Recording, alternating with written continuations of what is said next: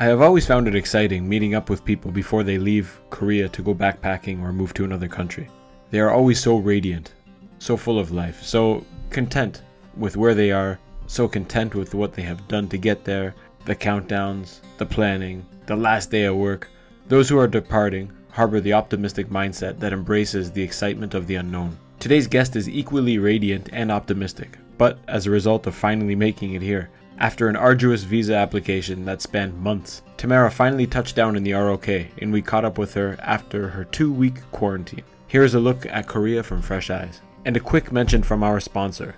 This episode is brought to you by the one and only Dr. English. Are you an English teacher and aren't sure how to teach adult classes? Is your schedule full at the moment, but you would still like to accommodate some of your adult students? Why not introduce them to Dr. English? Their all in one platform connects students to experienced teachers at a convenient time.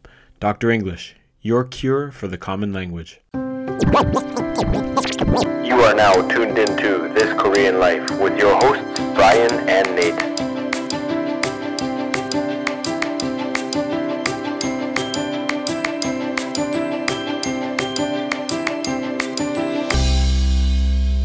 Welcome back to another episode of This Korean Life. Sitting with us here today is the girl who almost didn't come 50 different times and who we've rescheduled even more. Tamara Lobo Calasso. Uh, a newbie in town. We got introduced through your cousin, uh, or the first time we contacted was, you said uh, maybe a year ago, right before Corona hit, but you've still followed through with your plans to to make it here to Korea. So, anyways, welcome. We'd like to to welcome you here. This will be part one, kind of the the introduction. Then uh, we hope to interview you again after your first year and and see how things have gone, how your perceptions and whatnot have changed about the country and how your experience uh, went. If you're only staying one year, everyone says one year, but then you usually end up staying more. Anyways, welcome. Thank you. How was your getting a taxi? Here? I, I wanted to do this. I said a couple minutes ago before we were on there. I wanted to try and do this a long time ago, and and I actually approached. I met a whole bunch of newbies at a bar at the bar one night, and I thought.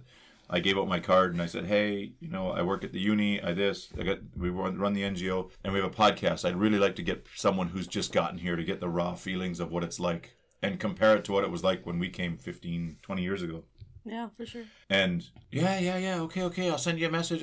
And I think they, I think when they think, what kind of creepy guy did I meet at the bar who asked me to do his podcast? And and I think people are just a little bit uncomfortable, as as I probably would be too. But I don't know. I, I really looked up. I I love to meet those guys when I first came here. That that knew the the lay of the land and can really help me out. But they never ended up recording with us.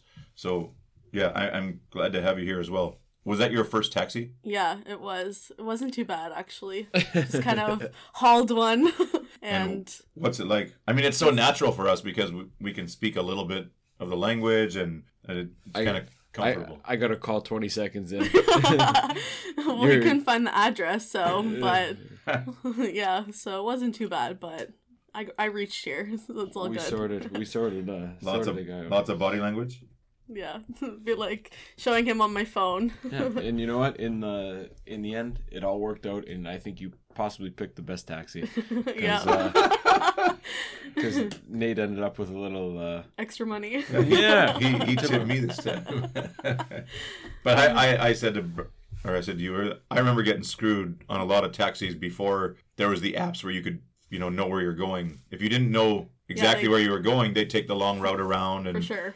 It's, it still happens in Seoul all the time. oh, I got burned. and and you can say hey hey hey and he's like no it's two in the morning this is the best way there's less traffic but if you're not sure in seoul Yeah, th- you th- then you just them. okay Yeah. whatever but it's an extra five bucks for that guy Yeah. i mean and if you had a few then you really don't know that okay whatever i'll just go but that used to make me so angry when the guy would take the wrong direction and think he could take advantage of me and it used to happen lots when i had first gotten here again no apps no facebook none of this stuff like you just you just went and trusted Yeah. the guy How many McDonald's are in this neighborhood?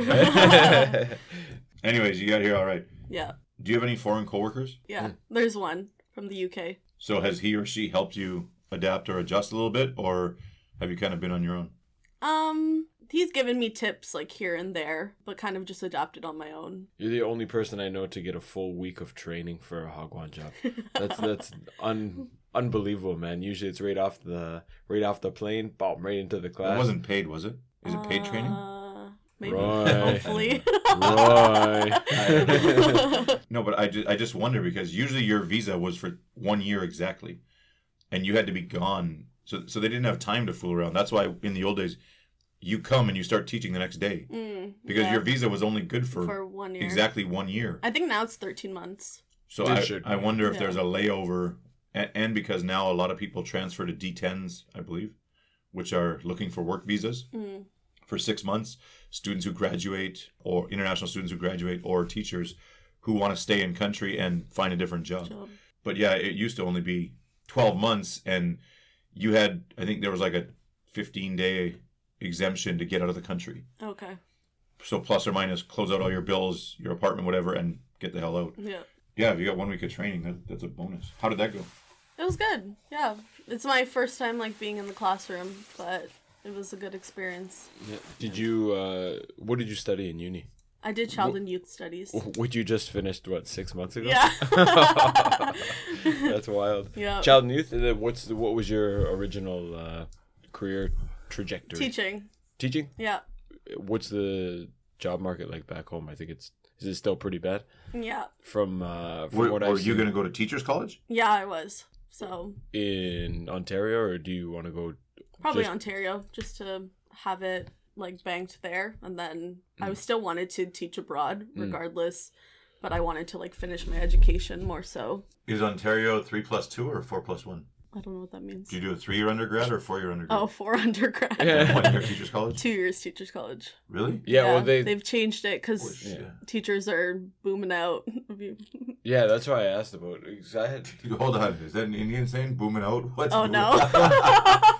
What's teachers are booming out? like 'Cause there's there's, a mil- so many every second person wants to be a teacher But as it- well as the older teachers like who should be retiring like they are still teaching so it doesn't give like the new teachers a job But I I think the the problem too was what I've read from before was that they've they accepted way too many people into the programs and they knew there was going to be a problem. yeah and Because undergrad was grab four and then it was always one year's one year teacher Right. college so if you didn't know what you wanted to do it was easy to just be like oh i'll be a teacher it's quick and i have a job Wait till you start teaching, then you reflect on your high school teachers and you go, ah, I thought he was cool. Wasn't that good of a teacher. And Yeah, some but why, of the, but some of why, the strict ones why, are- why were they letting in that many people in the beginning? I don't know if it had to do with the double cohort. Like when when I graduated, that was oh like the Um, um, year 13 yeah that one That so I was the first year to Was graduate that a long time ago? yeah when I graduated. I did that. you did. Wasn't that long ago. I made I made the cut line. It uh, I you didn't. know it's year 13, but we used to call it OACs. OACs, yeah. But uh, they, yeah, I don't know if that had to do with it. But I know there's people who studied too in Niagara University, right across the the border right across the border. Yeah. Or well, there's another one too. Du D'Youville. what, for the education certificate? Well, I mean, you, you pay 30k, you get your master's and uh, and you're certified to teach in Ontario. And it was Oh. like It, nine it- months. It was wasn't nine months. Yeah, that was My cousin did that. But now And they, you only had to go two days a week or something. I You want to say that people like who live in that area still do that. You Yeah. could you could work full time and you just You crossed pay- the border and went for two days a week, stayed in a hotel and came back and worked. but you pay for it, man. Yeah, It's- you're paying international, right? You're paying, uh, Yeah. 30k for your for your thing. But I don't know. Maybe if it leads to a job earlier or whatnot. But Yeah, but if you can work full time and, and and keep your job, only go for Yeah. Two days a week. I mean, I, I heard some funny uh, funny stories about placements going over the border. I mean, people who grew up in Ontario and like, oh, everything's so everything's so nice. They go over the border and like, whoa, teaching could be Yeah. teaching could be a lot different, man. You can everyone can have a different experience. Eh? but I think it's a I think it's a good option to have. Two two years at teachers college vs nine months. I don't know what the quality of the teacher coming out is, but yeah. I think it's an attractive option to get into the market early and. and but I don't know if it's like making that now. Like, But the teacher supply list in Ontario has been long forever. There's always I've had friends who've graduated all along, and they've they're all on you know one year, two year, three year w- waits to try and even Yeah. think of getting a job unless they head up north. yeah, exactly. So are you still planning to go back to teachers college? Yeah. Really? When's that? Mhm. Whenever I'm done? done, here? done As here. soon as I finish this damn podcast.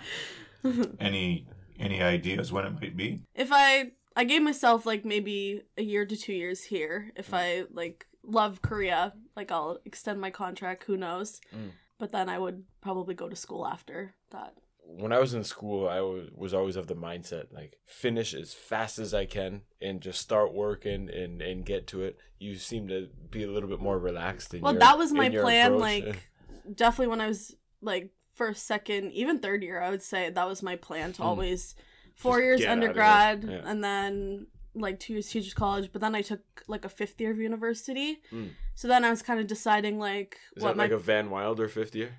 what does that mean? Oh god, I could update my my references. This is Van Wilder. The take like Alright. ten years of uni. He was like forty, and I he was thought Oh. that was my, my brother. He did the eight year eight year arts degree. my program was four years, so I took a fifth year to finish, and then I was kind of deciding what I wanted to do after. Mm. And I was like, hmm, maybe I'm young, I'm 23. Why Mm. not take a break, Yeah, yeah, explore, no doubt. and then I can always go back to school. And who knows if I even love teaching, right? Mm. Because I haven't had much experience. I don't So- know.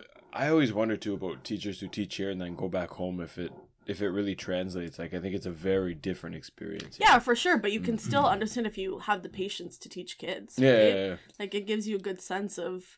You Yeah, there's also that language barrier right now, but yeah. kids are still kids. It's not even that like language barrier. I mean, if you teach down in some of the states, the same language barriers there. Even in parts True. of Canada, there's Yeah, so I- many immigrants now. Like Stop talking bad about the in, newfies, in, in, in the states i did my master's maybe four years ago in the states i mean the esl speakers outnumber the english speakers now Yeah. in the states so in every given class in in a lot of regions or states you have that imbalance anyways where there's a lot of kids who english is not their first language so i mean i don't know i think it might prepare you better for adapting or adjusting to those yeah, for sure. different stu- yeah. different whatever background students at home. So yeah, I, I think it's a, a good way, like you said, to test your patience and see if you can if you like being around the kids or not, Yeah, or yeah. or these guys are crazy. Maybe I should try high school. in my uh yeah i don't know in my first few years i didn't enjoy teaching it was more of a you know save some uh pack some cash away or or whatever just here for the experience but it wasn't until i'd say four or five years in that i was like hey i think i you know i think i like this. this is a good uh it's a good gig what uh what draws you to teaching or what gave you the initial idea to start teaching was it just like default No, ever since I was like a kid, I wanted to be a teacher. Yeah? And then I worked at a couple camps, and then ah you Yeah. mentioned that before what kind of camps is it like a boys and girls camp kind of yeah, day camp. When I finished my undergrad, I was going to go to teachers college, and instead I opted to go to West Africa, and I'm, I'm glad I did. But I have absolutely zero desire, and have for the last 15 years, to go home and teach. This is an intervention. The, the system, the system was the system changed so much. When I when I was in high school, and I, I really looked up to and admired my my phys ed teachers, and I remember Dan Walters. He was in his 60s, and he could do the Iron Cross on the rings at 60. And I thought, if you want a phys ed teacher, that's what you got to you got to be the like the kids wanted to be like him hmm he could bench press the stack in the weight room with all the football guys. And I mean, and he would laugh at you. And he's like, "Come on, I'm 60. What are you guys Yeah. doing?" And he was a real, a real motivator. And Maggie Coleman and I had such great phys ed teachers, and I thought, I want to be like these guys. But that's when you could smack someone on the ass and say, "Come on, let's go, man!" And it was volunteer coaching, but he coached volleyball, basketball, soccer. He coached every team there was because he loved it, and that's what I wanted to do. But now you can't even say, hey, come on, Johnny, was that your best effort? Oh, it's whatever, mental trauma, or you can't do anything anymore. Or it seems that way. And I still have a lot of buddies that are teaching at home. And it's just so such a fragile kind of environment now that you can't look at anyone the wrong way. You can't, Yeah, it's hey, true. Sally, you know, you're not going to get a score in the class if you don't participate. Well, I don't want to sweat. okay, that, that's not what it was like when I went to school.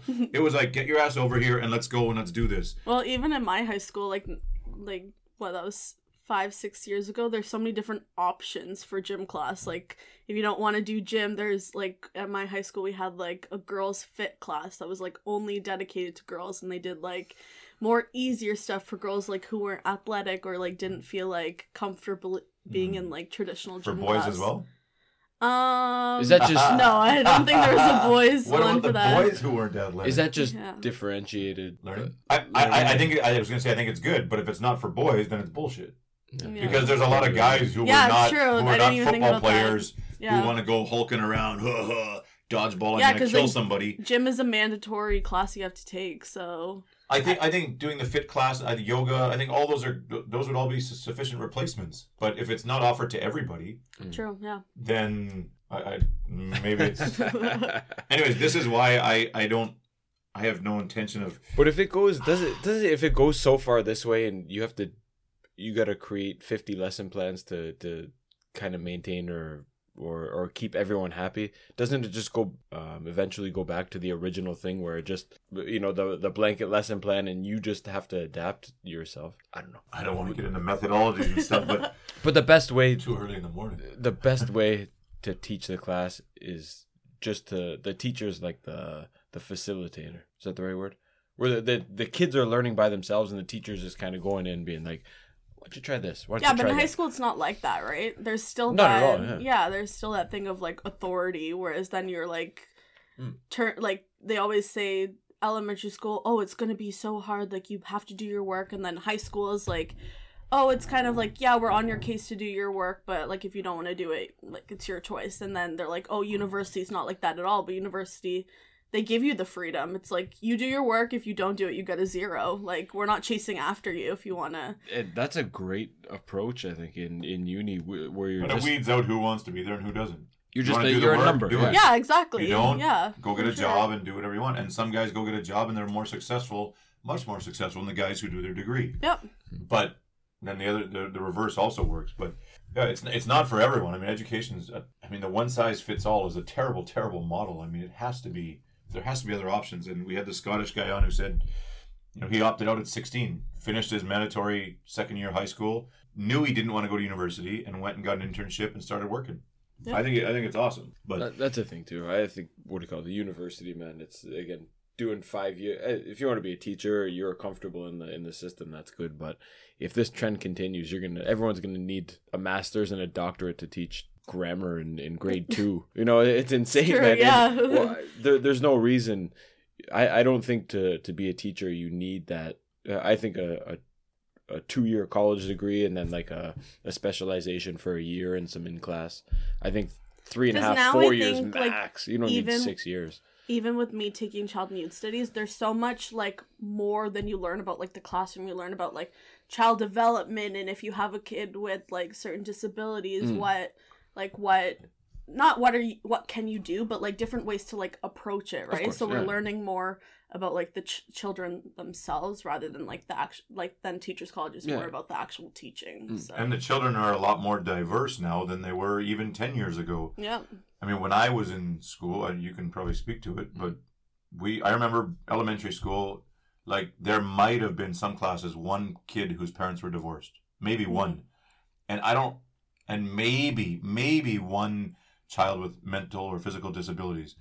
But now, I mean, the class is like a, a mixed bag of tricks. I mean, you get a little bit of everything Mhm. and it's the and there's so many different names for all this stuff and i just think it must be so much so overbearing for the teachers to i know they get shit on all the time but i think man i don't envy that position man where you have you know three adhds one autistic child uh, two what do they call it? Mental or brain trauma like they were Yeah. either in a big accident or they saw and or they saw something really violent What's the or what's the name for that? there's so many different things. It's like, oh my god, you're like a full psychologist, you're a babysitter, you're a nurse, Yeah. you're a it's true and it used to be like that, but it was kind of like it was kind of like on a minor level. But now it's like you're expected to, like you said, to know all these different things about the child's brain Yeah. and not just how to teach math and and social studies and whatever, but yeah and teach on top of that too right? why they're thinking this or why they're not listening to this and adapt to your class because that one kid doesn't so i, I I like the differentiated learning plans I, I like you know everyone having a chance but my god they're, they're asking a lot of the teachers I'm doing my master's now in, in education. There was one really hard questions that were proposed and and just talking about all the issues that what Nate just mentioned and they asked the one question. It's the first day of school and there's a, a child in your class, biologically female, but you you've heard that she might be identifying as a boy. When you're reading the um, the the attendance sheet, do you call her name? Oh, I don't even know if I can say her. Do you call the name the do you call the name? Do you call their name or or do you just stop the class and say, "What would- what do you want me to call you?" This was one of the discussion Yeah, it's- questions, it's- and you go, "What?" Can you like it's seven thirty in the morning? You're taking Attendance Yeah. used to take ten seconds. Now it takes ten minutes. It, it, Yeah. it, it's not it's not the the problem with conforming to to to new social norms, but Christ, that it is a lot to ask of the teacher, man. It, it's that in addition to so many other things that and decisions you got to make during the day. So I think I mean there was a recent teacher strike in Ontario, wasn't there? Last Yeah. year, two years ago. Last, yeah. Um, and Yeah. and there's other ones going on around the world and stuff. And I just think These greedy teachers. I, I, I just think the, the one money. meme that wrapped it up good for me was when when the parents were bitching about lockdown and saying my kid's crazy, send him back to school. I don't want my kid at home. I can't deal with him. My kids are bananas. Yeah. It's But like, then they're like, yeah. the teachers suck. They're so lazy. They don't do anything. Mm-hmm. But then, but then they're like, extend the lockdown six more months of homeschooling. No, no. and I thought, okay, I can't now, handle now my you're kids. getting now you're getting a little taste of a couple hours a day of what your kids like. Imagine having them all day long, every day. Sure, teachers see kids more than like probably parents do. Especially with the double income families and, and everyone working at home. Yeah. I just like thought maybe there'll be some appreciation of maybe there will be remember this when you go to bitch about the teachers on summer vacation and not to mention all the vacation time has been modified with extended learning and continuing education and man when I went to school it was the teachers were like it's June 24th out for the summer Yeah. come back 2 days before now it's I mean now it's just it's just forever ongoing and ongoing but maybe you weren't used to those conditions so you, you're not really aware of them but for me the job has changed so much i just think wow i'm not interested. I'm just not interested. In it my mom still says you gonna come home and teach? You want to do my Mm-hmm. wife says go home and go to teacher's closet. Oh oh it just makes me cringe. I just I, I can't handle it. I don't think i can handle it. I, I admire the teachers who who are in that position at home. They're they're strong individuals. Absolutely. Maybe because you've had experience outside, so you're looking back in and you're like, nah, I not can't do touching it. that. but, that, that- that- but that's what I was gonna, that's one of the next things I had was do you- I mean you the other part of it is that now I know the world yeah. and I'm not interested in doing the same job for years and years and years. And even summers off, it's not nearly as good as what I have here. I don't think. um, the security, the salaries, the, okay, fine, but I just like adventure and a little bit of spice and stuff. And you said you've traveled a lot. Are you really interested in going home and being a teacher for 40 years? Oh my God, that's the scariest thing in my mind. Like, I like that next year, I don't know if I even have a job. And that keeps me on my toes and it keeps me going and keeps me re-educating myself and staying with the young guns and you know learning different apps and and ways to teach in the classroom technology but i don't even know if i'll have a job next year it's true. and korea could say that's it no more english and i'm here now i love it and i think we've Well, figured there out how to adapt ourselves to different environments and We we've both faced that here. Where did you leave public school, or was it because Yeah. they no i left again both of our uni jobs are just eh, policy change, boom, and they're and and they're and they're gone. But again, those are looking back at you know it's a sting originally. But they're not surprises but but they still surprise they don't surprise you. they give you a little shock and you're like shit am i good enough now can i still get another job do i know Yeah. but the, in the end it's like I'll be I didn't need that. I'm way better now for losing or, or not getting another contract and, you know, keeping myself. I, I don't want to be 30, 40 years of doing the same thing. It's the scariest thing to me ever to just have that same job. And at home, don't they stay in the same schools? no, you can change your school if you, But but, re- but- normally you get comfortable in your own school. But I mean, Like, most teachers don't change no, schools. no. But here they change every four years. Oh, and that's to help prevent corruption or from people getting to know each other too well. And but Mr. Karpowicz was the principal at Kingsway for as long as I can remember, years and years and years. And my wife's a teacher, so she has to change every four years. Mhm. And it's like she's out by the shipyard now, and now in March she moves to right in front of my house. okay. But it could have been way out past the airport, and you don't you don't know. It's based on how hard you work and how many points you Mm. get. Gives you the ability to choose which school you want. Okay. So it's the whole city. Like every teacher changes four years. So there might be four, five, six hundred teachers changing every every year, Yeah. and it's based on how many points you get. So, and points are awarded for different things. If you teach harder grades, if you teach easier grades, if you do extra work outside. Um, so that at least that you know keeps you on your toes a little bit, yeah. and you wanna you wanna perform because you got to get the points to, so you don't end up at a shitty school Mhm. and you want to be at a big school where there's less side jobs. Anyways, to stay at a school is that you said you traveled a bunch. Do you really think you you could do going home to stay in the same job for 10, 20, 30 years or whatever, I can change whenever I want. never really thought about it. My path has always been like I want to teach, but I've expressed that I've wanted to teach in Australia just because it's like been on my bucket list, I guess I could say. But You want to You- travel to Australia or you want to teach? in I want to teach in Australia. Move to Australia. Why? Australia I've always said, yeah, I want to teach, but this coming to Korea is like definitely a great opportunity to see if like, yeah, do I want to go back to Ontario? Do I want to So pro- like teach there? It's, part of your goals here are are oriented towards you know learning about yourself if you're yeah, interested for sure. in I've yeah, I grew up in a small town. Like went to kind of a small university. Um, so this is like a something that I'm doing like for myself. cool Being able to travel, hopefully. Do you with- do you think of travel being a major part of your life moving forward? definitely?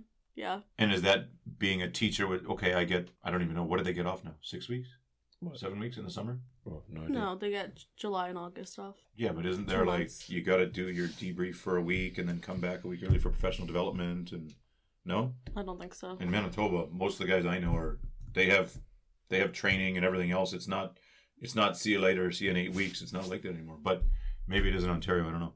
So do you feel that that's your window and that's part of being a teacher? Is you get that window to travel and do what you want, or Yeah. I know. I guess I haven't really thought about it too much. Just kind of taking it step by step. God, as But- soon as I got to Africa, I was like, never going home.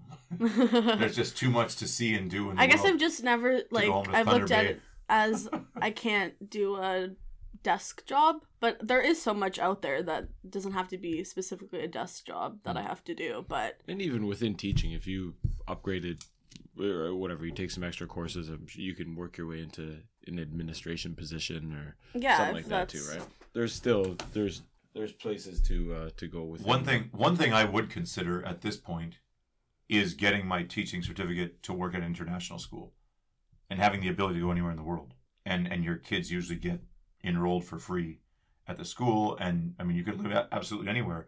When I look at BIPS in Busan, there's kids from like 50 or 60 countries there, and it's like, what a that's the world. I mean, it's a global building. I mean, everyone in there is. Di- and when I hear, you know, last night my little kids are calling out Sergey, Sergey. And it's so funny to hear my girls calling out Sergey, but he's from Russia and he plays hockey with the kids. And I think, wow, that's awesome. And you ask him who his friends are, and he says, well, one friend's from Saudi Arabia, one friend's from uh, Brazil, and my other best friend's from Zimbabwe. And like, wow. holy shit, yeah. man. That's different than being in Thunder Bay where your three friends are the guys who live next door to you. yeah And if you're if you're part of this global world, then it, it's good. I think it's good to be exposed to those things. they're on the IB system too and that really promotes the How to survive in life. no doubt what uh other than other than your professional career what other goals do you hope to uh, to achieve while you're here or what other kind of boxes do you want to tick before packing your bags and heading home Um, definitely like just mm, I would say like one being able to travel if hopefully Corona's done, Mm. Oh, okay, okay, okay. but just kind of being like domestic travel you mean like throughout the yeah, Sure, or just like also other like Yeah. countries in Asia as well. Just jump I'm over on to Japan this, for a weekend yeah. Um, but maybe being 23, being like being more independent, finding out who I am. I guess. cool I, I think Good. that's a huge part for a lot of people. They they learn who they are really quick. Yeah. From your first taxi ride to whatever happened when you got to the airport, and you you got to pull up your big boy pants really quick. I yeah, Sure. I think I grew up like the most in my life in that first three months, just saying stupid shit like "You're from you're from New Zealand, that's Australia, right?" And they're just like, "Are you from America?" I'm like, "No." Well then, are you Mexican? No. Well then, I'm not Australian. Like ah, see, you just you know Yeah. just stupid little things like this or little missteps you take and you. you You said no brothers or sisters, but you're from an, a region which is pretty diverse. I mean, were you pretty sheltered in your upbringing, or did you have a lot of experiences and, and opportunities to to embrace the world? Or Yeah, like Georgetown's pretty small. I think like in my elementary school I was like the only non-white kid in my class, but my parents gave me a lot of opportunity to be able to travel and i think like even though i'm an only child my parents also made me like very independent which Mm. is not always as common for being an only child especially coming here like when i kind of wanted decided in january i think it was i was like i think i want to travel like maybe south korea teach english Mm. like my parents were all for it like they didn't even Yeah. they didn't stop me and then um kind of thought it was downhill with corona thought okay now i have to find a job in like ontario and Mm. whatnot and then when brian reached when he reached out to me um i was like oh should i go like it's corona like Yeah. what's situation over there my mom's like just see how it is like so we talked to you Yeah. and then Lockdown in Canada or party in Korea, man. they know how to do it right over here. Well, I was, I was Don't fortunate. go to Itaewon. I was fortunate enough to uh, to talk to your mom, and she seemed yeah totally totally Yeah. for it. And she referenced her time in Germany, and she said that was a great period of growth for her and experience, and she really reflected pretty positively on her yeah on on her time there, and she wanted the same for for you as well, right? That's awesome. Can I ask how old's your mom? she's 53 Okay, so I mean that's probably the first group of that that had a lot of travel opportunities, right? Like I just think, um, it, it, was that unique for her to travel that much, or that, but that's probably the age where a lot of people started actually travel. Like in Korea now, these kids travel tons. When we got here, ninety nine percent of the country hadn't left Korea. Well, I- at that time, here. she went to Germany when she was 18 to do like university. So it wasn't quite common not at that, that. common. Yeah. And like she and it wasn't Mexico or the Caribbean, so yeah, probably. Yeah. Okay. Um, just going back to do you do you think being the only Indian girl in your school, do you think looking back now was that a good thing or a bad thing? um non-issue? I don't think. Really. I don't know, like it's yes and no, I would say. He's like he's asking because our kids are we got half kids who are going into uh you know who will be put through the hybrid, hybrid. hybrid kids hybrid. who will be put through the system here and they'll be uh, appear different than their than their full blooded Korean counterparts. The homogeneity here is is second to none. This is the most homogeneous country in the world, and not not just because of that. I traveled lots in North America playing hockey, and, and I used to think Canada's so diverse and we're so multicultural and we're so worldly. And then I went to West Africa and I was like, holy shit, we're so ignorant and we're so we pretend to be multicultural, but we're not. And it, it's just not like that. When you get out there and see the world, it's different. But I, I mean, now that my kids are, you know, the the minority, I think it's good for them. It's going to build thick skin. They're going to be able to take it. They're going to be able to to to take that heat Is when it comes. I think hold on, isn't multiculturalism about like just accepting or, or understanding other cultures, not necessarily yeah, but even in, like, all of them. but it's not. Ontario It's being not so like that. multicultural, like we don't like tend to we like then. in history we learn about like John A. Macdonald. We don't learn about like true indigenous like Right. the people of our like That's it I think that's a what I whole mean? other that, that's a I'm whole saying, other Yeah, it's, and- but it's then- superficial, man. It's not. It's just like lip service. I used to think it was like that, but I'm part of the white people, and it's not. It's just whatever white people wanted you to learn. Yeah, the indigenous stuff is like a drop in the bucket. and even like grade 11 I took world religions. It's like a speckle to what like that other It's funny you bring that up. I just wrote. I gotta do port like reflective portfolios for for my studies, and I just wrote about my world religions class. Did you have a what, what was your take on it? I I reflect back on that and go, you know, and it was around 9-11 time, okay.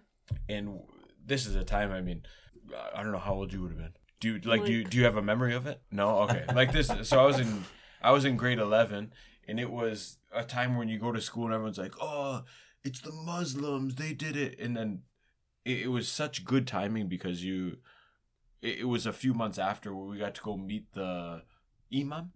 Imam is that the Imam. imam? The um, the guy who runs the mosque, and he was just a normal dude, and he's like, "We don't like that," and everyone, the whole class yeah, was just like. What? Yeah. That's not what the news told me. Yeah, And it was such a yeah, we're basing it off of the news or even like to be able like growing up in Georgetown, it was me kind of like educating my friends on, right. oh, this is India, like oh no, we don't speak Indian. Indian's not a language. Like there's so many times like, oh, do you speak Indian? No. Like yeah. so just like little things like that that if the country's so diverse, like we should be kind of incorporating that into maybe like school or whatnot. But that's like a whole nother. But so so back to my original when I was asking, I mean, when I went to West Africa, I stuck out like a sore thumb. I was in a village. I don't even know if they've seen white people before, and they used to chant "White man, white man" every morning walking to the taxi stand. And I was like, "Holy shit! Do they like me? Yeah. What the hell is this? Like, if we did that in Canada, black man Oh or, or brown man, like you, you could be on the news, and and it was a a way of endearment. I mean, they really really loved you, and and it didn't that didn't matter to them. You were just they were saying what you were. You were not black. You were white skinned. So. But it had nothing, no negativity, no offensiveness associated with it. And being in, I mean, Thunder Bay is predominantly Italians and, and Aboriginal Indians, but I never had any of that growing up. And I think my kids having that opportunity here, being the only multicultural kid in the daycare, in grade, in her school, probably Tony is, I'm sure, yes, Uh, well, I mean, maybe. But Uh, being in North that American situation, I think I think they will have a lot thicker skin and they'll be better prepared to deal with things. Um, visual minority. visual minority, and and I think I, if I had a chance, and I'm not saying people don't have it hard at home, but I think for me personally that that would have been a good, a good thing. And and now in Korea, I think we're glamorizing. It's kind of a bad thing. like I hate. There's different degrees of racism and discrimination here, and and white people are treated this way, and Southeast Asians are treated this way, and it, there's like different levels of it. But when you go home, like it's culture shock because nobody looks at you, points at you, nobody. Who did- Isn't that the best evidence for an accepting multicultural who did society? we who did we have in? No. Who do we have in recently? Tony, and he's like in Ghana. Everybody knew me. Everyone I came back to Korea, I was like, I'm a nobody. Nobody knows me This is a Korean kid who grew up in in Ghana. in Ghana. yeah. and I just like going home. I'm like, I feel like I'm just like someone in the middle of the ocean. And we're in Korea, there's always eyes on you all the time, and it's not comfortable. But yeah, I just that's I just wondered if you thought that that might be something that helps you, because I think it's an advantage for my kids.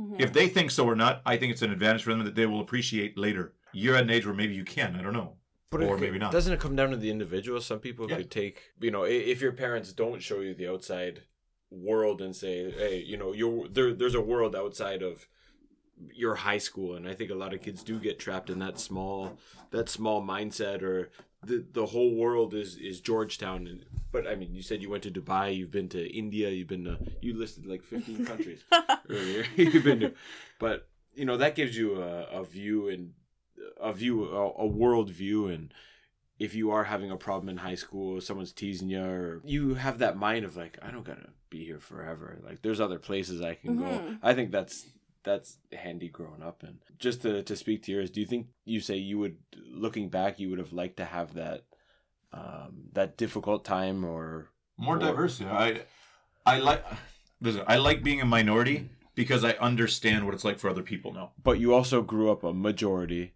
and have and and have developed a sense of self and a and a strong you have a strong base But it's the same thing. If I could choose Busan International School or this, not based on the education, based on the the makeup of the pop student pupil population, yeah. I would choose the Busan 100 percent. Yeah. Because I think it just instead of thinking like this and looking like you you you look like this. And of, That- of course but you have to take into i think you have to take into consideration that you you did grow up without ever being tested and you have kind of that that strong foundation of of um, how do you say You- you're you're confident in yourself i don't know i don't know what the hell i'm trying to say I I, I Shut up, love I, Same. At home, it used to be Silken and Laumann, the Canadian rower, on TV with African kids sitting there with these big bloated bellies and bugs all over, or flies all over them, saying, please support World Vision. And I was like, that's bullshit.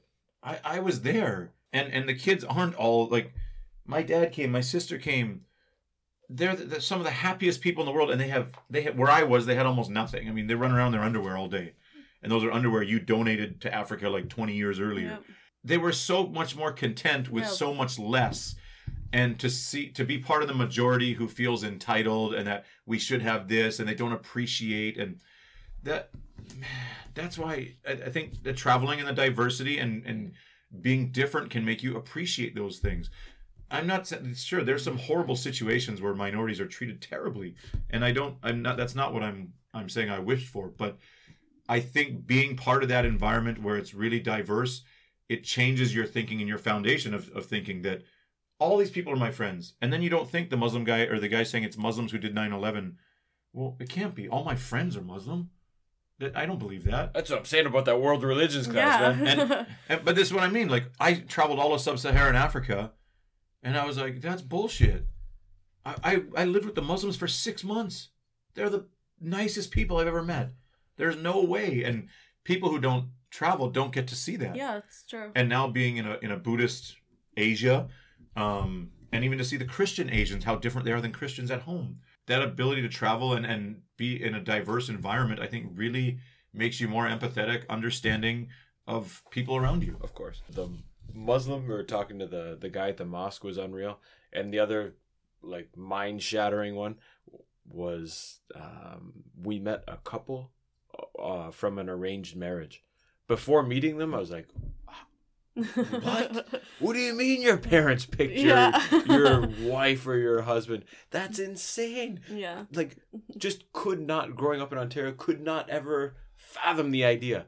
After talking to the lady, I'm like, yeah, I get it. Uh, I understand how it could. I I do see some bad parts to it too, but Yeah, yeah, but with the condition or the situation of marriages at home right now, you can't. I mean, it can't be any worse than the than the normal marriages at home. I mean, it just she just said like, listen, we've this is kind of our culture. We've been paired, and or she said like it- it's hard to really hate someone, and it's your job to find the to find Yeah. the good part in Quite them. common Indian culture too. Yeah. and and be accepting and and and Korean understanding of it. culture until not not so long ago. Yeah. I mean, lots of parents and in Japan and China. There's a famous park in in China where the parents go with billboards. It's like a singles park, and you go and it says, 26 years old, accountant, wow. salary, blood type, hobbies, and the parents walk mm. around the park looking for someone who might match their There, kid. Wow. But but when I came but when I came to Korea, before when I came before to Korea, Tinder, it was the wasn't it wasn't like that. You had to be married by 30. It was a, an unwritten rule. And at 28, 29, your mom was making more arranged dates for you and blind dates for you than than you could every other weekend. And the I don't want to get married. This guy this guy smokes. This guy. My my mother-in-law has arranged like six or seven marriages. Wow. And that means like she gets a guy from Busan and a girl from Ulsan. They go on a blind date, and three, four months later, they're married. So it's not fixed arranged marriage. I mean, you still have to get along, but yep. they say if you make one of these in Korea, that you go to heaven. And I mean, she's made six or seven of them, and she says, "Oh, I made this." I said, "Whose wedding are we going to? My your wife's cousins." I don't even know them, whatever, but I arranged the marriage, so they gave me a prize of a thousand dollars or ten thousand or something. Um, but anyways, Did was she have to pay back twenty after the divorce? is still is still common here. Not not fully arranged, but in one fashion or another. What, I wanted to uh, ask you when he mentioned, do you have any other boxes you want to tick off or goals here? Your generation is impeccable at documenting their minute by minute life, either on Instagram or Facebook or somewhere. Do you have any intention of blogging, vlogging, or, or just like an old diary? Or because I think it's something that a lot of people who came 15, 20 years ago probably regret that we probably could have been not famous, but we probably could have had more financial stability if we had started detailing or logging our stuff from when we originally came. yeah. Because now these Do you want to do that? no, I, I I don't. Oh, But I don't. But this is they're Yeah. born. They're born with this chip It's in them. funny that you bring it up because all my friends are like, so I created a travel Instagram and I've been posting on it, and all my friends are like, oh my god, you have to vlog, you have to post it. And I was like, like, I've never done it. Like back mm. home, I've never done sat like h- held up a camera and be like, hey guys, so Look, I'm mm. eating noodles. yeah. so The same ones you get at Superstore. yeah. so I mean, I've been taking pictures, maybe doing like reviews in my apartment, but I haven't actually vlogged anything. So who knows? Maybe I might. It, it just feels natural to be able to pick up a camera and like walk around and just. no. I feel all eyes are me- on me if I like take a picture out in public. I'm not. There's like- no eyes on you because all the Koreans are taking selfies themselves. but but this is what I mean. Like you might end up being a, a vlogger with a million fans It's at home yeah. and, and never have to go back to teaching because you'll be traveling the world vlogging.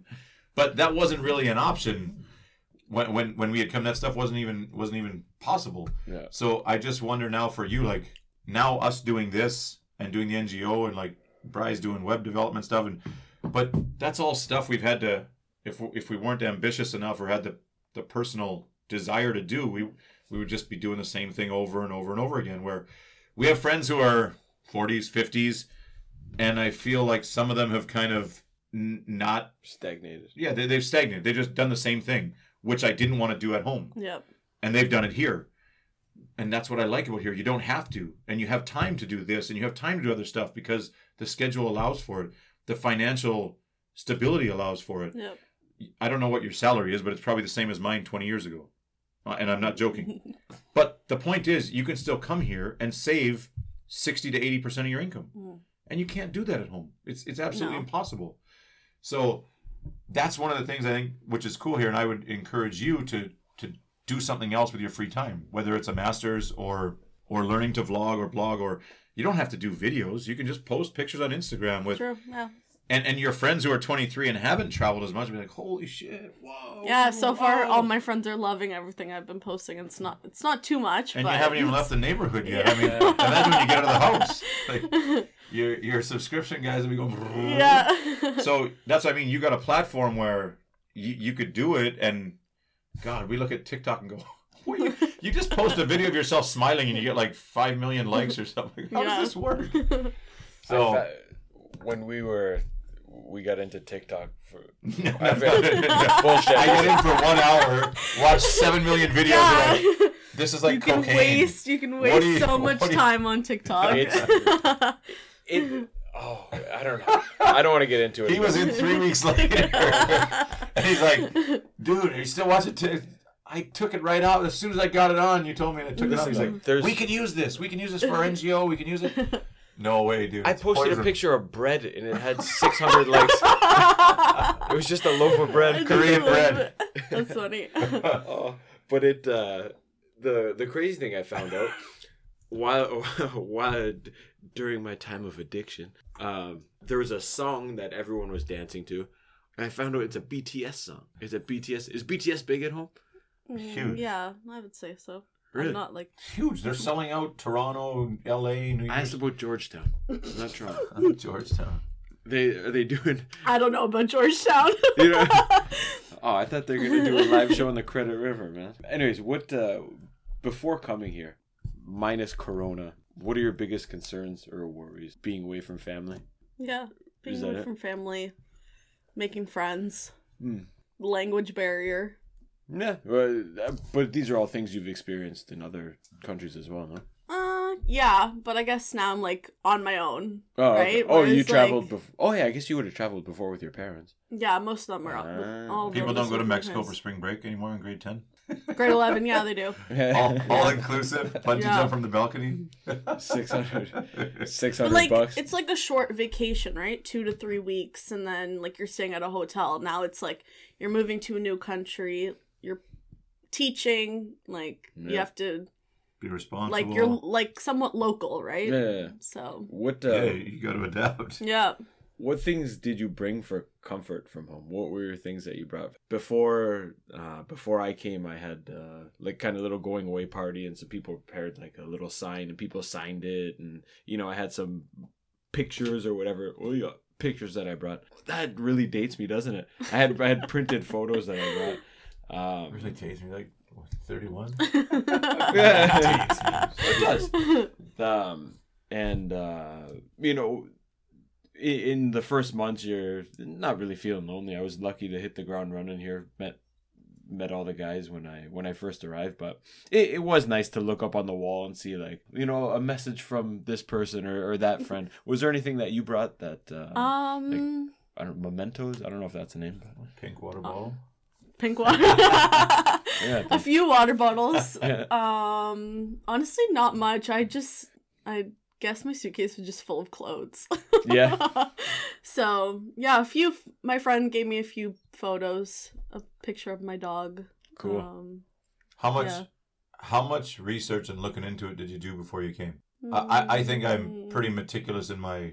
I've traveled a lot and almost four years backpacking, all over the world, and I think that one of my assets is that I, I'm a good planner or organizer, or if I'm going freestyle, I, I'm not worried about anything. But when I have to do something, I do it. And I've never missed an airplane. I've never, and I've flown a ton. But I just think my dad used to tell me, go two, better to be two hours early than one minute late. Better to pack more than you need. Better to research and know exactly what you're getting into than getting shocked out of your skin when you get there. Um, and I know when when we came, man, there was a lot of stuff you could have brought because it wasn't available here. But how much research did you do before coming to know what to bring? Um. Because if I didn't do research, I would have been the stinkiest guy in Korea because they didn't sell definitely deodorant. here. deodorant. Yeah, Because they don't sell deodorant. I mean, it's a lot. It's easier now, and with Amazon and what is it, iHerb and all these. But that stuff didn't exist, man, Yeah. when I came. Oh man. And and I would bring like the first time I brought like a five pack, and I was like, shit, this is gonna be done by the end of the summer because Yeah. it's forty degrees. And I was like, Mom, just send more deodorant, please. But there was a lot, a lot of things. So how much research did you do, and what was there anything that stood out for you that I have to bring this or I can't?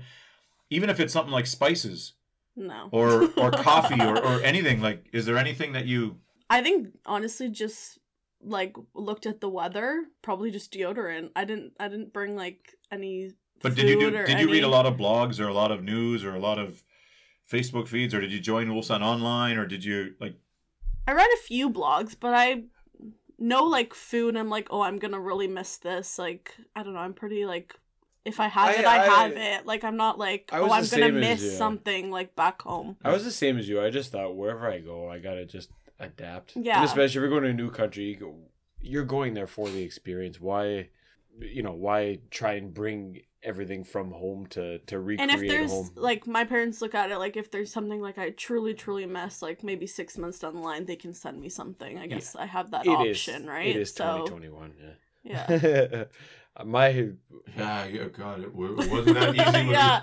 it's it wasn't like that when I came. It was like, would your mail go to North Korea or South Korea? Or it's embarrassing to say, but my my research was like three or four emails between me and Jeff. I don't know if he's he might be coming today. Um, have we talked to him? No. He um, uh, three or four emails, and he mentioned like bring deodorant. You know, we could just show up kind of with a degree, and then they send you to Japan for your visa or whatever. And and I went on Wikipedia and I saw like I typed in like Korea and it came up like kimchi and there was a picture. I remember the picture of kimchi. I was like, "Eh, I know. I looked at Ulsan. Oh my god! I did. I typed in, you know, this is before Jason Teal splashed the the internet with with beautiful pictures of our city, but it was literally like just a smoky. It was like a smokestack and some um in some old factories. And I was like, this is where I'm going. What am I doing? Oh my god! and then I came anyways, but totally different once I arrived. crazy and a little off topic, but not really. But I remember the first times I went home, and when I got here, when other people were going home, you would get a list of things to bring back for other people, Yeah. and it always included condoms, deodorant, tampons, and and lots of the time sex toys. And and I'm not joking. Women here were not in relationships with Korean men. It was still kind of way too taboo. It was way too conservative. Um, and uh, I don't know. What if they catch me at the border bringing this shit? You're gonna think I'm crazy. And it was illegal. Sex toys were illegal here, so you couldn't buy them. But I think there was a lot of lonely females here that the the men came and they started chasing the Korean women, and then you're left with lots of women who would be very lonely. But condoms, everybody complained about, and, and you would go home and bring like a 96 pack, and you you get here and you give them give them out to all your buddies and stuff because everybody. But I thought if you ever got searched at the border, you'd think you were in a porn shop or something. But it was just the essentials of of things you couldn't get in Korea. So yeah, Vivette actually did me a solid and brought back a bunch of. uh Did she tell you about this? No. dildos. no. no, no, no, no, no. She did. Uh, I ordered a bunch of a bunch of shorts and T-shirts and stuff from American Eagle or Abercrombie or whatever. But when I sent it, when I sent it to her house, I wrote her name was Vivers Martino. the guy's like, instead of Vivette Martin, they said, "Can I see your ID?" She's like, "Here you go." She's like, "Oh, the name doesn't match." She's like, "What do you What do you mean?" She had to explain to the guy why why her name was Vivers Martino. Rivers. imagine how easy it must be to just just come now because you can just get anything you want online. And even your your deodorant, you can. It might take a couple days to get here, but yeah, you can do anything now. No doubt. Are you um, knowledgeable at all about culture or food here? Like, did you? How deep of a dive did you? Uh, do? I wouldn't say too deep of a dive, but I Yeah. a little bit here and there. How adventurous are you with food? Um, I'm not picky, but Yeah. Okay. I'm not. Oh, that sounds like you're. A little picky, not really picky, but How? Uh, I mean, I went to was it Megamart yesterday, and I saw an octopus, and I'm like, no, that's not for me. oh, that's for your Instagram. Nate- See it? I Nate- just posted the other day. Nate just posted one from Costco. Seventy dollar Instagram octopus. Yeah, Are you up for like an octopus leg? no, What? really? So live octopus and off the table? yeah. I haven't eaten it yet. You maybe. haven't eaten it? Not the live one. No. Wow, Costco, seventy bucks, huge. I didn't see the price. At You can get the You gotta one, go to Jagalchi then. the uh, one the one called the Sannakji. It's just well that's a that's a squid huh? or a baby octopus. Yeah. Baby octopus, and they just cut it, throw it on the plate, and the, the legs are going Oh like God. this, and you just you gotta you gotta crush that down. Fermented. No, what? Uh, what? Explain to me what your palate of, of or I your, don't know. your I just can't see an octopus, and I'm like, can't do it. shrimp. Yeah, shrimp's fine. Oh, you'll graduate to the octopus soon. man. becomes comes at twenty four. well, mine I didn't I didn't eat any seafood at home. no, I eat seafood. I, Yeah. I ate Oh, you did. nothing at home, and then I came here and I was so hungry. We took a an overnight bus and drank all night. Like the whole bus was. That's another story you can ask your cousin about. um, but we showed up in the morning and everyone went like, "Let's get some clam, Octopus. no clam barbecue or like seafood barbecue." I was You're like, like, uh. "I'm gonna. I, I don't even eat that. What do you?" Just so hungry, I started eating it. And I Wherever didn't- you go, I you can always get rice and soup, and it's never that. that you're not a vegetarian or anything. no. Well, then you're fine. Yeah. And Yeah. I, I find here a lot of people grow their their diversity of foods because sometimes there's just no. You can only eat pork cutlets so many times, Mm. and eventually you have to. And when you go to a restaurant, there's 30, 10, 15, 20 side dishes. You can't just look at them for a year. Like you got to try them once, and then you go, "Holy shit, that's kind of."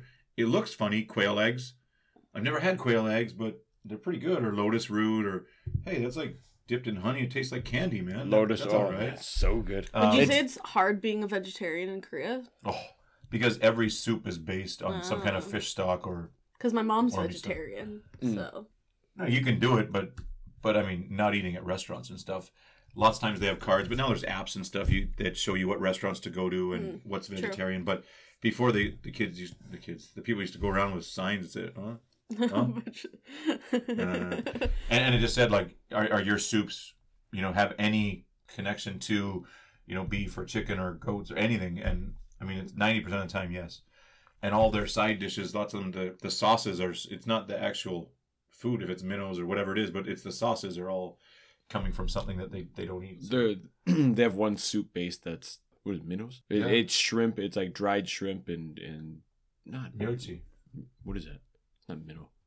myeolchi, minnow, yeah, or so, uh, anchovies. Anchovies, A- anchovies and and shrimp base, and that that stock is like Eighty percent. eighty percent of the country. food. Yeah. It- It's not easy.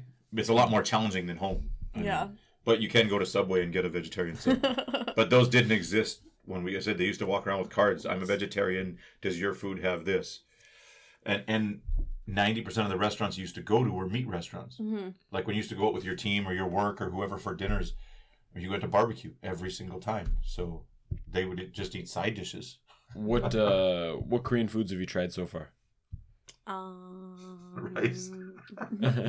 Sticky rice, Sticky rice with the beef bul Bulgogi. bulgogi. beef bulgogi. Yeah. Yeah. Okay. Do you know what a kimbap is? No. Don't worry, I'm, we're gonna ask these questions again in a year because you're gonna say, "Yeah, I ate it every day for six months." Um, oh, interesting. What I I, I want to know what are your first impressions of from arriving at Incheon to to quarantine and getting here? I mean, infrastructure and transportation and a- all these these first things that kind of hit you before you get to know any culture or any people or anything. What was it like first arriving? I mean, Incheon was one of the best airports in the world for like ten years. It still is, but it was ranked number one in the world for years and years. And it's I just think it from landing in Van- Vancouver's nice too, but man, Incheon, you land, boom, bags, immigration, not during Corona. You could be out of there in 20 minutes. Mhm. It was so efficient there. It's it's just amazing. And on the KTX, and you're on a bullet train down here. I'm like, I'm living in the Stone Age in Canada. What the hell's going Yeah, on? man? honestly. Um, no, everything was really good. Like I d- direct flight from Toronto to Incheon. Incheon. Um, KTX down there. I would say like even with Corona, like I'm not sure. I haven't like f- arrived in Pearson, but Corona, like everything was smooth sailing. Like the fact that you download an app and they like show you how to do it because every day you have to take your temperature. Um, and then like they have different when you after uh you get your baggage, then you like they ask you where you're going, and then they have like a certain area for KTX, and then like everybody's super helpful. Like it Mm. was just pretty English good. no? Yeah, Yeah. yeah, Some people spoke English. Um, was your plane full on the way over? No, I got a half- whole road to myself. Yeah, it was nice. Or tickets way more expensive now? I'm not sure. It was like twelve hundred for one way. Well, it's the same round trip. and it's, that's- that's reasonable. Yeah. What uh English at the airport was no problem. Was there many people at the airport or no? Yeah, airport was What? busy. Yeah. and then, but what was your first flying? Like, I remember the first time getting to Incheon, and then we had to take the bus. There was no KTX, so we took the bus to Gime or to the intercity bus terminal. And I remember going and going like, "There's no grass here. It's just like green carpet on all the all the sides of the roads are covered in like this green carpet or tarp." Mm. And and there's a lot of cons- there's cranes like more cranes than I'd ever seen in my life in like one mile with 20 30 40 cranes like holy shit man but they have that green kind of tarp they plant the grass seed underneath and they cover it in a tarp so that it doesn't blow away but i remember saying like there's no grass here and nowhere but if you never left the airport and just to the ktx maybe it was different Well, I did take a bus from the airport to KTX. Um, I didn't really see much. Like, the bus was kind of like dim. Mm. Couldn't see too much. Um, and you're from the toronto area so buildings and stuff isn't yeah, I know it. When I arrived, it was pretty cold though. That's kind of what like shocked me. I didn't realize how cold it was gonna be. Mm. that was the only thing you researched right was the weather um, maybe just being on a long flight, I was like, oh, I just want to get home.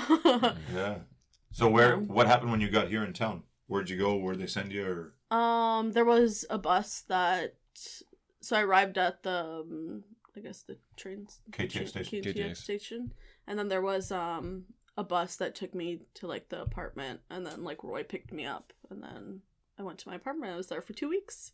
But that was a special quarantine apartment? Yeah. Oh, okay, okay. Yeah. That was designated quarantine like he got that or that's designated by the government I don't know. No, he got that. I think. Mm. he didn't want you to to infect his main place of residence there or what? No, I think um, something with the landlord. They she didn't like they didn't want me to quarantine there. Ah. something I thought. Wow What a nightmare, eh? but but if you do like you know Trying to rent a, a place for. you brought two this weeks. foreigner in and she infected the whole building yeah it- but it, i mean it, and it's such a big stain for foreigners like everything you do you're like it or not you're kind of under a microscope the guy in itaewon wasn't even the number one main spreader it just they just labeled him as it but it was actually a korean teacher who was the main spreader and and he and it affected people down here like all of our private lessons the moms do you go to itaewon? Were you at the at the gay club in itaewon? Did you? I, I haven't been to Itaewon in like 10 years man i'm old and married no. But but everything you do can have a ripple effect across the country which Mhm. Nate hasn't been to Itaewon, but don't check his suitcase. Yeah, don't check my suitcase. um so after what did you expect going into quarantine? I'd be scared shitless because i can't stay still for What 10 a minutes I I just I I thought about that so much. Like, what a weird situation. Like, welcome to welcome to Korea. Go stay in there for Yeah. two weeks, and you can't come out at all. No, you can't come out. You can't. Yeah. don't you go bananas and i think like at home i think you Let got her a ba- answer. you got a backyard Let her you answer. set up but here I oh want to I want to hear the. Um, I think just like at the beginning, it was nice to, I guess, like hearing that normally you jump like straight into teaching. So I guess it was like nice to be like, okay, I can. Toronto's like 14 hours behind, right? So Mm. it's nice to like figure out my sleep schedule. Um, So after two is- days, and you you looked at the clock, So you're like, was- all right, twelve left. What do you? Yeah, it took me a few days to figure that out. I was waking up early. Um, like all my, f- normally I like to sleep in, so all my friends and family are like, "What? You're up at 8? So I just then- haven't fully adjusted yet. Yeah, so I was like for up to noon. I think I was like talking to my friends and family back home because it's like nighttime there. Yeah. Um, so that took up a decent amount. A lot of Netflix. Um, yeah, I I started to do my like, Netflix is on your phone. Not my laptop. Ah, so the place you went had internet, everything. Yeah, of. yeah, yeah. God, like that would take two weeks normally. You would Oh, take two I weeks to set up the internet. I and everything stole else. the I stole the neighbor's Wi-Fi for six months. I, I didn't know how to get it. You're coming into 5G land, man. Like when I came, I think it was still dial up, and, and you had to wait two weeks for the guy to come. well, I got a SIM card at the airport, so That's just good to like guy. set me up. That's good. Um, you could watch the guy outside split the wire and run it into your house off of another one. You'd be like, What's he do? I could have done that maybe. Right. I thought he was doing a proper setup. Yeah, and I decided to do my like TEFL certificate, Mm. so I um that took up time too. was that through the hagwon? No, Okay. yeah, it was just myself. What about food and stuff? Um, Roy had bought a bunch of food for me like before, and then also I'm curious. What did with he buy? the, Um, like Spam? no, no, no. it was actually decent. Just uh, pizza. no, no, no. Spam is um, expensive. No, he didn't buy spam. It's one of the most expensive really? things here. Yeah. Yeah. Oh. It's not. A, it's not cat food. It, it's you get it for the Chinese New Year gift pack, man. Fifty bucks. You've never seen the spam gift set? Oh, I guess No, yeah. You you haven't been gotta shopping. Oh my god! Listen, you. It's not a joke. you you, not you go joking. you go you go into like one of the big marts Yeah. and there's a there's a box and it'll have like like Eight or very 10 cans beau- spam. very beautifully displayed cans of spam and you'd give that to your boss or your boss would give It that cost to you. forty Oh, bucks, wow. fifty bucks. Wow. Yeah. Wow. So I wasn't joking. I wasn't. It's not cheap. If you gave it, you'd be like, "What the hell's this shit?" No, no, no. That's like the best thing you can get here. Feed the cat. Feed the cat. out. Pizza, yeah. like freezer pizza. Yeah. Um, You have an oven? You had an No, oven? I just put in the microwave. Oh, okay. um. But what how else? you, And then the the like quarantine- public officer, Yeah. yeah. they gave me like a big box of stuff. How much of that stuff did you use? Not much. I What- didn't have what- I much mean, I of think- an appetite at I think the I would beginning. use ninety percent of it, but I'm curious what. Honestly, my appetite at the beginning wasn't too much. I think just like adjusting, like figure, being like, oh my god, I haven't seen anything. I'm in a new country, and like I can't even walk outside. So like, Well, would it? I don't know. I just thought. I always thought it wouldn't be enough food. I thought it wouldn't be enough. Like, what?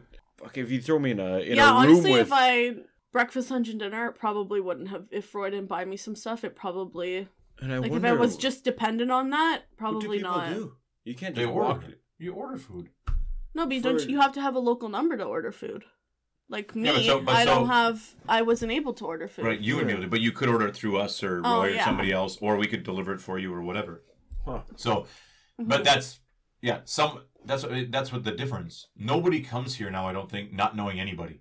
Mhm. I mean, you especially know somebody during you've been- this is like a different time, right? You have to know somebody during Corona You to be here. you know somebody or you've been in contact with somebody, but like that's one of the things from back then. People came here and didn't know anybody or anything. hmm And I said, I knew my brother's buddy was teaching in Seoul. Other than that, I knew the guy said there's a group who plays ball hockey. They go bowling on Tuesdays. I said, that's fine. I'll fit right in. That's not a problem. I'm an extrovert. I'll go. I'll, I'll figure everything out. But I can't imagine these days someone coming here without knowing anybody or anything about it. And you're just one click away. So, yeah, without a local number, you probably can't order off the, the apps. But yeah, but can't you order like chicken and stuff? I think you have to have. I don't know. I didn't try. Yeah. No, but you could use WhatsApp or Skype or whatever, and you could order pizza or something. I'm sure. Oh, I You don't have- know. If you're didn't try- hungry enough, you'll you'll get some shit done. But you have to. I think you have to just know all of that. You have to be able. Like, Uh, not that to you know, your address or anything. Where, uh, uh, uh, I guess I overlooked that part. But Roy or somebody else could. Yeah, if I- Facilitated it, yeah. So know what if I you- was running low on something, I would just ask Roy if pick up some stuff. So would you but- just microwave food for? Yeah, or I have.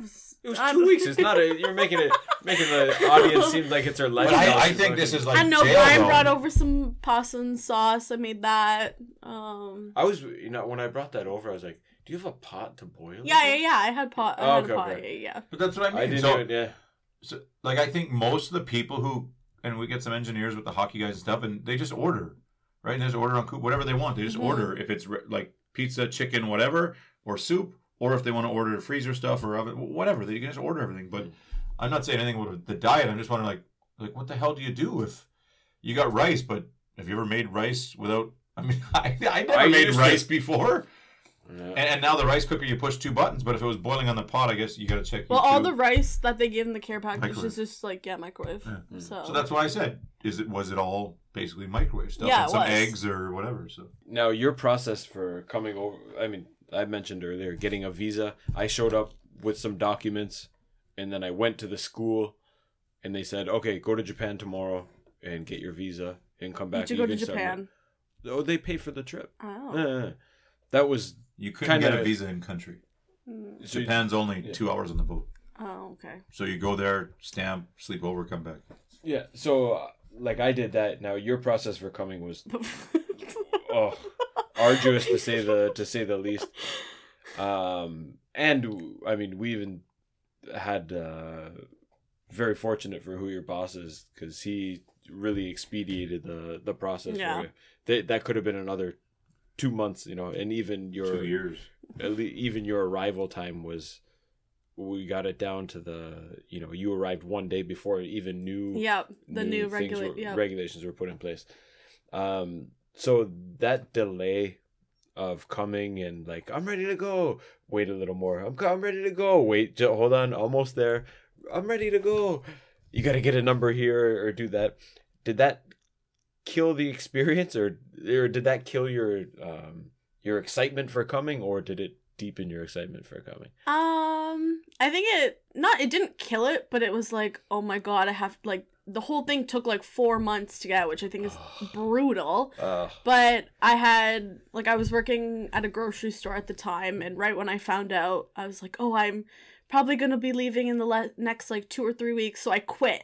The like worst mistake because for those several months I didn't work, and I was like, I could have been uh, working, saving more money. Um, Absolutely. and then like even when I quit, I told all like my friends that I worked with, oh yeah, I'm leaving. So every time they saw me at the grocery store, they're like, you're still here, and I was like, yeah, I'm waiting for this paperwork or that paperwork. And then are, are you even really going? Yeah, You honestly, in- sometimes it was like, oh, are you st-, like they asked me like, are you still going? Like, did you change your mind? walk into the lunchroom you're like, I heard Tamara's full of shit. She's not actually going. Guys, I'm really going. Do There's you, this guy does that called give Roy. you does that give you an appreciation for the system and the process? I mean, I think of of people immigrating, and I think even even for us to move back with our wives, I mean, it's piles and piles of paperwork, and you didn't do this right, and you got to do this again and this again. Sorry, we're too busy, and, and the process that lots of these people go through to get other more serious things done. Well, yeah, for sure. Like, just like obviously waiting for the biggest thing was my criminal record check and my fingerprints. So, like, that's all on like the government police. How long was it?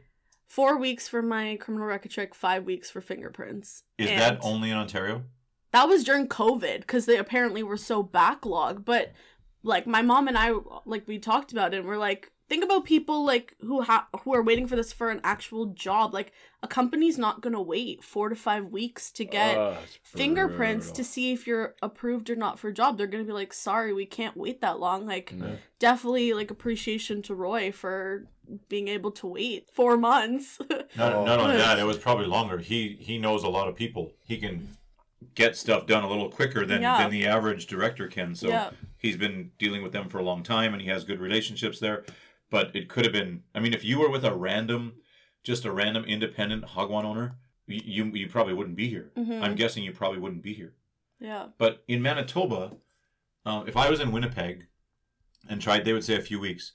But mom and dad are outside maybe 45 minutes. And if I go to the local RCMP detachment, they'll do it on the spot. I think And I always wondered if that was like that all across Canada. That if you apply in Toronto or whatever, or where there's a lot of people, fine. But if you go to you know the small neighborhood, whatever town, could you just go in and walk? Like they're doing not. The guys in my town are doing nothing. No, they don't. They, so They don't do them. they don't do them anymore Uh-huh. in town. They send them to the Oh, head Jesus. office. No, it's the same thing when we had to do our fingerprints.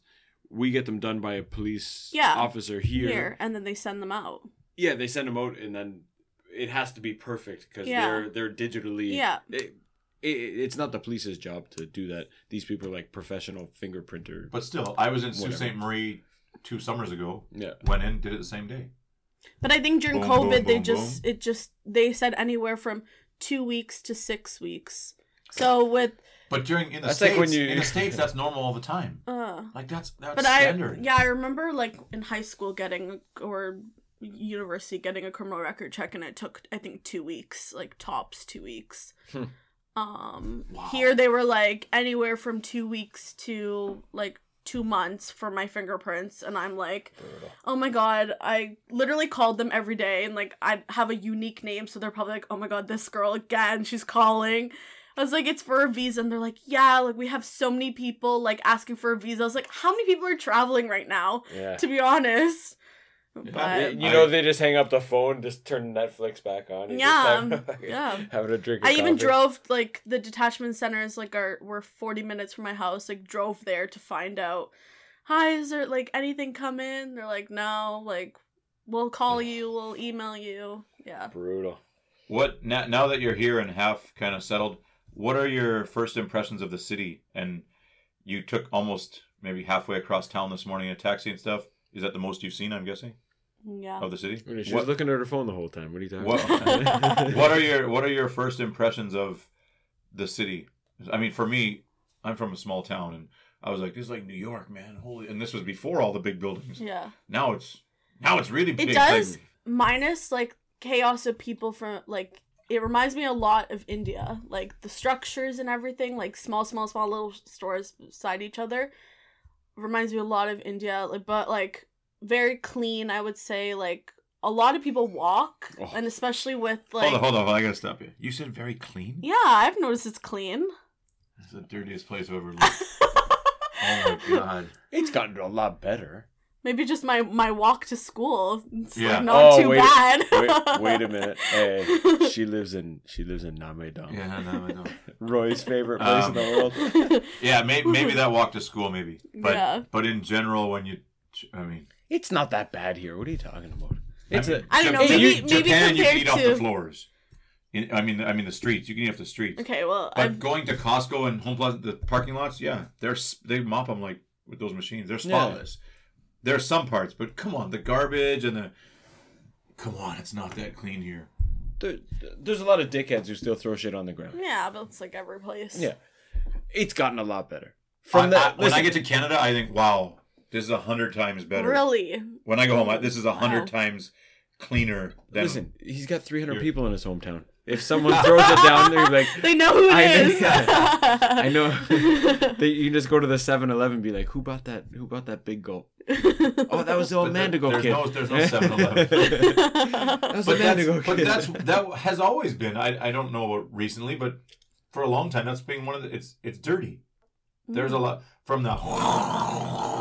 As she's spitting and pissing. People do and- that at home too. Not- like Korea, dude. Everybody's I've seen wears a mask, so maybe Yeah. I'm Yeah. not. we're in a new we're in a new phase.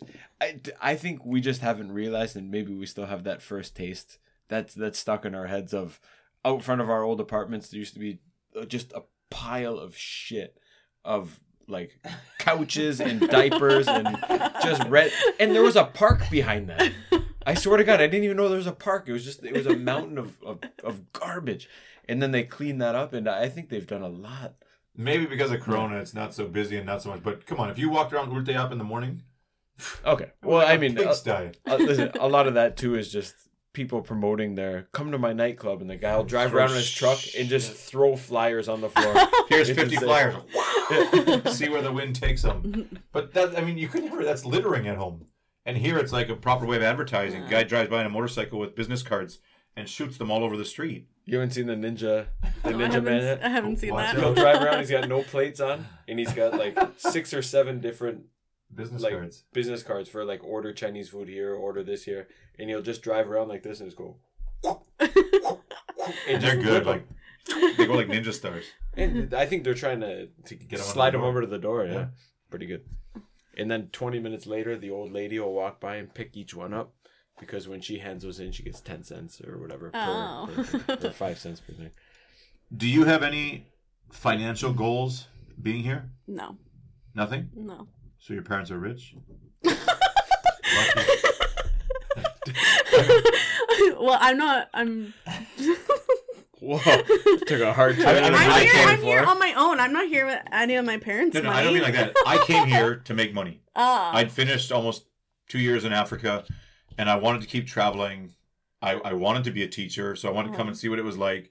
And when I narrowed down my places, Mhm. this was the best option. In Germany, I think you could make like five million, five thousand dollars a month, Weird living cost. but the cost of living was four thousand eight hundred. Mm. And in Japan, you could make great money, but you had to pay rent, which was a thousand a month. So that's it. Was my last two was Japan and Korea, and it was twelve thousand dollars difference. Mhm.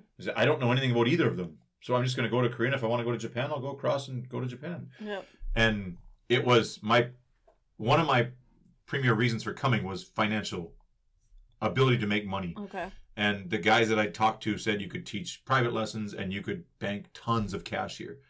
And that was one of the big incentives. I wanted to go somewhere. I didn't know Turkey was Turkey was one appealing option. Germ- my Turkey, Germany, Japan, Korea. But this was the one that was the furthest out of my comfort zone and the most ability to make money. hmm And and I think we crushed it for probably five, six, seven years we smashed it here. I mean, it was just, it was like it grew on trees. And I wonder for a lot of people your age now come out of university with student debt and student loans and this and that. Or, but I mean, now, even now looking back, I think I should have done my master's as soon as I got here. I spent so much time drinking and partying and s- fooling around. But you wouldn't have had the. no, Hey, I, I- I wasn't, I wasn't prepared then. I, it was much more enjoyable to do it, whatever, a few years ago. But do you have any goals? I don't mean that, that's what I mean. Like, have you thought about that? Yeah, like I I think my main thing is I just want to like experience it, be able to teach, and then I I really just want to like travel. So kind of like yeah, it's nice to bank some money, but I think if I just save it like for traveling, I think I'm fine with it. But with how that. do you too. travel if you don't have money? No, like save whatever money that I've had, like that I've worked. She's not gonna eat ramen for a year just to have a couple. Do extra you bucks do you? bank. But like I'm not I'm not what I'm saying is like I'm the money that I'm like making right now, like I'm not wanting to take that back. Like all of it back right, home. right, being right. like, okay, oh, I have to save every dime Yeah, to be yeah. able because I have, yeah, no, cool. Do you think like like I said? I think most people at home your age probably can't save a lot of money. Most of it's spent before they even get it on bills or whatever. yeah, Especially if you're renting an apartment and have a car. I mean, that takes up a huge chunk of your salary probably. Um, do you think that wow, I could probably save and put a down payment on a house back home, and I could rent a house out back home and use that money to travel and does that stuff? Um, Is there is that? maybe. I don't know if I Dude, really thought about it, but much houses at yeah, I was gonna now? say uh, houses aren't. You still are, isn't it five percent down? First house? It's only five percent down, man.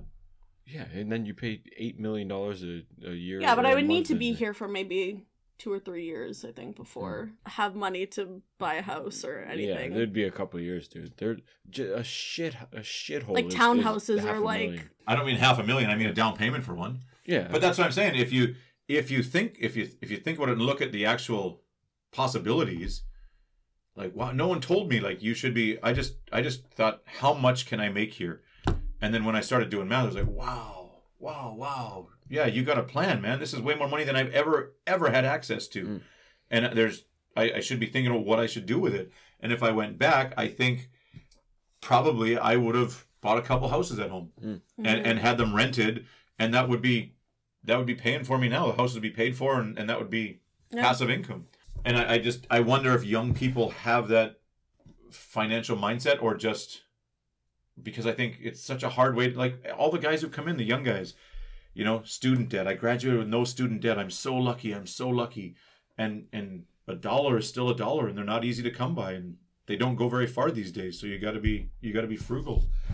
But I just wondered if people. Not I think there definitely are like people my age who being like, oh, down payment for a house and this and that, but I don't know. I haven't really, maybe me specifically, I haven't thought Get that the- way. get the I'm just kind of get the like experience. Where do you Yeah. plan to travel? Where would you like to travel? Australia number one. Mm. but here, yeah, definitely explore Korea, like Singapore, maybe. I don't know. I'm just I'm open to anything, to be honest. cool. Have you been only to India, or have you been other countries in the region? I've been to other countries, not in Asia, only India. Yeah. Um, but 2019 I went to Kenya and Zimbabwe. Um been to a few places in Europe. Yeah. I think. Uh, I mean, Philippines is a very common one from here. Guam, Saipan, which are American territories. Japan, obviously, Japan's across the Mhm. bay. Um, and I love Japan's amazing, amazing country. But Guam, Saipan are easy. Like everybody goes Okay. regularly. Philippines is is a number one travel spot for Koreans. Um, and otherwise, the thing the thing is that you only get what two weeks, or one week summer, one week winter vacation. Yeah. That's what makes it hard. Yeah. So Well, especially with COVID right now, we don't know, but Right. I'm just like, oh, maybe I'll save what I make right now and then like Yeah. if I stay here for 1 year, then after I'm done, I can travel or after 100, I've done my 100, 2 years, right? 100%. Or if you're in between contracts, sometimes you can say, "Hey, I want to use my week at the end of my Mm, contract Okay. and a week from my next contract." So then you can go for two weeks, and if that's around the school vacation, which is a week, you might end up with three weeks. Yeah. But that's that like that stuff you have to start thinking about almost now. Yeah, yeah, for sure. And we have the holiday coming up. Do you know Chinese New Year's? yeah. So we got the holiday coming up. Have you had any plans for that? no. and so many so many people come around this time and they say hey there's a one week holiday next week huh and it's kind of like a wasted chance i think you didn't look that up online you didn't research that and, and now it's covid so you don't have to but i thought man you go to japan or at least you're going to seoul yeah. when you come for september school three weeks later is thanksgiving and it's a one week holiday. What are you going to do? I didn't know there's a holiday. You're spending the whole f- just here? I mean wh- where i would have been boom i would have been i already got tickets to the big festival in busan Listen, or i'm going up to seoul listen, right? listen to Big Bucks. Three weeks in, already has enough money for travel. it's not that. It, but it, but it wouldn't matter. You you had it planned where i'll get the money back when i get back here. But i'm not going to waste a week sitting in my apartment or my neighborhood when i can do that for the next year because you don't you don't yeah. get that many chances to travel Oh, my first month, it was like I came in end of July or no, end of June. So I worked July and then it was summer vacation. So like my contract, my official contract started on summer vacation. So I had like four days off, and then a month later was Chuseok, and it was uh, another three four days off. and that's what i think if you if you on like ulsan online or whatever and say so hey guys i'm new or expat teachers or whatever the- whatever those sites are. Hey I- i'm new i'm going to be coming this. What do people normally do for whatever? And then get an idea. Hey everybody goes some taiwan for five days or four days or saipan or guam or whatever. Um, then i think it's a productive uh, efficient way of using your travel time because that's the hard part when you first come. You don't have a lot of time. Yeah, it's true. so my first year, we did something. We explored a different part of the city every weekend. hmm But I think my second year, every weekend we were going to another city, another festival, another beach, another forest, whatever. And Korea is an amazing place to see. I mean, there's so much stuff to see here. But when you get three or four days, it was Japan, Taiwan, Hong Kong, wherever, wherever had the cheapest flights, Yeah. we'd be we'd be out of here. So Well, anyways, that's something I told you to. Don't want to dictate your year, but don't. Uh, you'll have a lot of downtime. Just Yeah. use it. Use it to the best. That that's my advice from from uh, especially from my with first Corona, you'll have Yeah. No, uh, within the city, man. There's again a lot of people think oh, the there's greener pastures. You have to go abroad, or you like gotta. Some friends like gotta go to Busan. You you have to go to Seoul. They are good places, but don't don't uh don't forget about Ulsan, man. There's a lot of cool stuff. Here. Yeah. a lot of nice uh whether it's hiking paths or the or the park by his house you got the the stadium right behind your house there's another one right over here tons of stuff to do Yeah. And if you're a little bit yeah. like, what do you think of the restrictions or the Corona situation here? What- what Uh, I don't- restrictions yeah, is I it? don't, don't know what. Is it good, bad? Is it com- Oh. similar to home, or Home's lockdown right now. So but but the lockdown means something different in every province, every country, every everything shut lockdown down. in like China is is Oh. weld your door shut lockdown, but lockdown in Manitoba is yeah, just don't go out too much or no lockdown home. Nobody's allowed out. Yeah, people still go out, but like only grocery stores are like open, So and everything else is. is this pretty normal for you then? like being here. Like well, this normal is like life. this is Yeah. normal life. Yeah. Like my life is effed yeah, up like the fact that restaurants are open, you can sit in a restaurant. That's not open back home. Mm, I Like, can't play hockey after nine o'clock. It's killing me. and, and, and, and that I don't get that. it screws up my whole no but so it anyways i was just going to say you don't have to worry because this is just because of chinese new year's. So they've restricted five person gatherings whatever or whatever it is and stuff closed at 9 p.m okay. but they've had three spikes here. They go up and they go down. The first one was like a week or two weeks in daegu and then a week the itaewon one and the last one was like maybe four weeks. But they know how to manage right, it. Right it goes after up, you arrive. it goes it goes up and down and now i mean i think they're three or four hundred a day which in a country of 55 million is nothing. Yeah. and 55 million all packed together, not yeah, spread out. yeah, and these restrictions. I, I'm guessing if we don't have anything crazy in the next after the week after Chinese New Year's, there'll be absolutely nothing. Like there'll be no restrictions.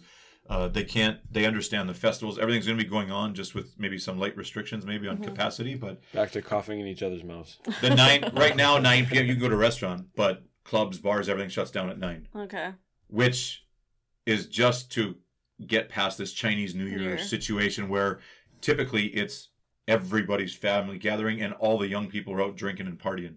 So although there hasn't been much case many cases for two weeks probably, after Chinese New Year, I think you'll see that it's it's really holy shit, like this is full freestyle. The clubs are open, everything. Anyways, that's uh I think that's good for uh, for one day. Anything else you wanna you wanna add? No, I look forward to I don't know about a year. I think six months and maybe a year would be cool.